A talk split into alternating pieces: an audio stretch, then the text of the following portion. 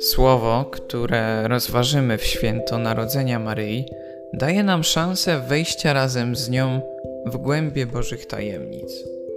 Na początku wyzwanie dla serca i umysłu. Wyliczenie przodków Jezusa.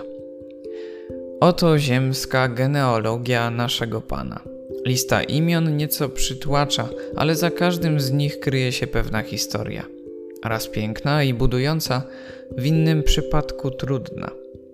Wszystkie niczym różnobarwne nici składają się na tkaninę starotestamentalnej kurtyny, która w konkretnym momencie dziejów odsłania oblicze Boga w osobie Chrystusa.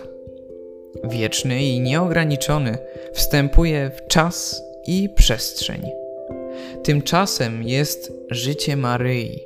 Tą przestrzenią jest jej łono nie spotykamy się zatem dzisiaj z maleńką dziewczynką, która przed chwilą przyszła na świat.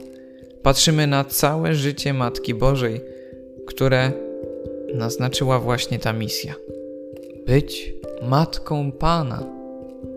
Taki był cel jej narodzin stać się bramą dla Boga przychodzącego do człowieka i równocześnie przewodniczką ludzi na drodze ku wieczności.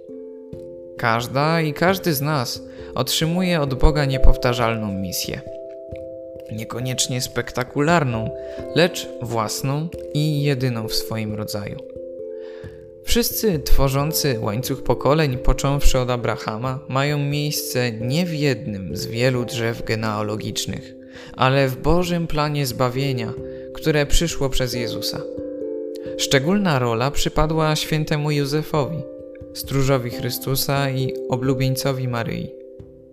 Jego wiara i zaufanie względem Pana stały się warunkiem i początkiem przyjęcia danego mu posłannictwa, zdecydowanie niełatwego.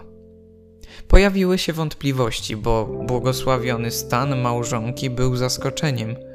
Józef otworzył jednak serce na moc Ducha Świętego, podobnie jak uczyniła to Maryja podczas zwiastowania i pozostaje w tym inspiracją dla kolejnych pokoleń chrześcijan. Czy i ja umiem zawierzyć Bogu na wzór Maryi i Józefa? Czy przyjmuję misję, która jest darem Bożej opatrzności? Może wydaje się ona zbyt wielka lub wręcz przeciwnie, mała i zbędna. W obu przypadkach, choć inaczej, stanowi wyzwanie dla pokory. Czy oddaję to brzemię Panu?